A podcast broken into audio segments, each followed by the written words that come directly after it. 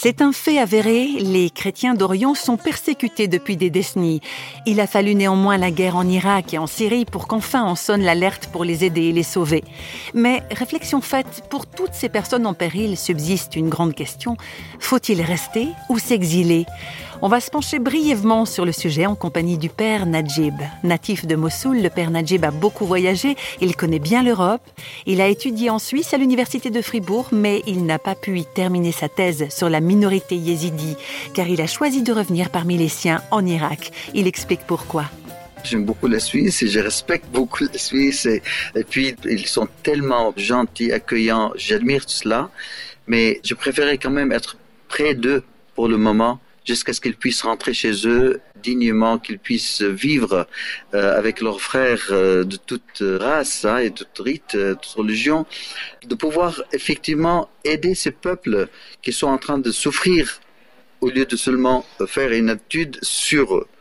Et donc les études restent là. Je vais continuer, j'espère, très prochainement, à condition que l'Europe et la coalition internationale aident ces communautés à rentrer chez eux dignement et rebâtir leur maison. Le père Najib vit actuellement à Erbil, au Kurdistan irakien, où il a créé deux centres pour venir en aide aux réfugiés. C'est depuis là qu'il adresse à l'Occident un message clair et net. En fait, ce message que je l'ai dit également à l'ONU et je le dis à plusieurs reprises en Europe, c'est un message de paix, un message d'espoir, et un message de ne pas perdre justement euh, cette volonté d'y rester et combattre contre le mal.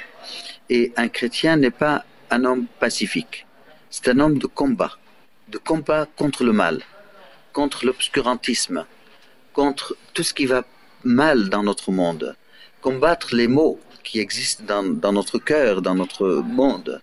On a une mission comme chrétien pas seulement de rester, c'est une liberté personnelle, qu'on reste ou qu'on reste pas, c'est une décision personnelle.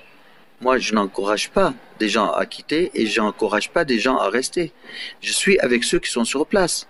On les aide. Et ceux qui partent, comme si c'est une tempête qui a frappé notre monde ici en Irak et il a emporté ces bons grains pour être plantés, replantés ailleurs. Pourquoi pas? Le Christ nous a pas dit qu'il faut mourir pour une terre. Il faut mourir pour l'autre.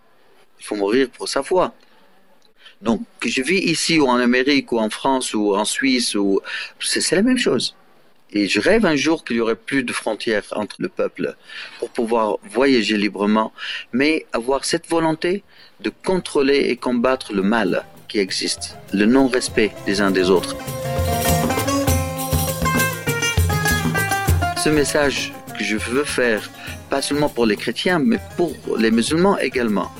Combattre le mal qui existe en nous pour libérer ces pauvres gens de Daesh ou des autres formes de Daesh, les libérer de ce mal qui est à l'intérieur d'eux-mêmes pour devenir des êtres humains à l'image de Dieu qui nous a créés et on doit le devenir jour après jour.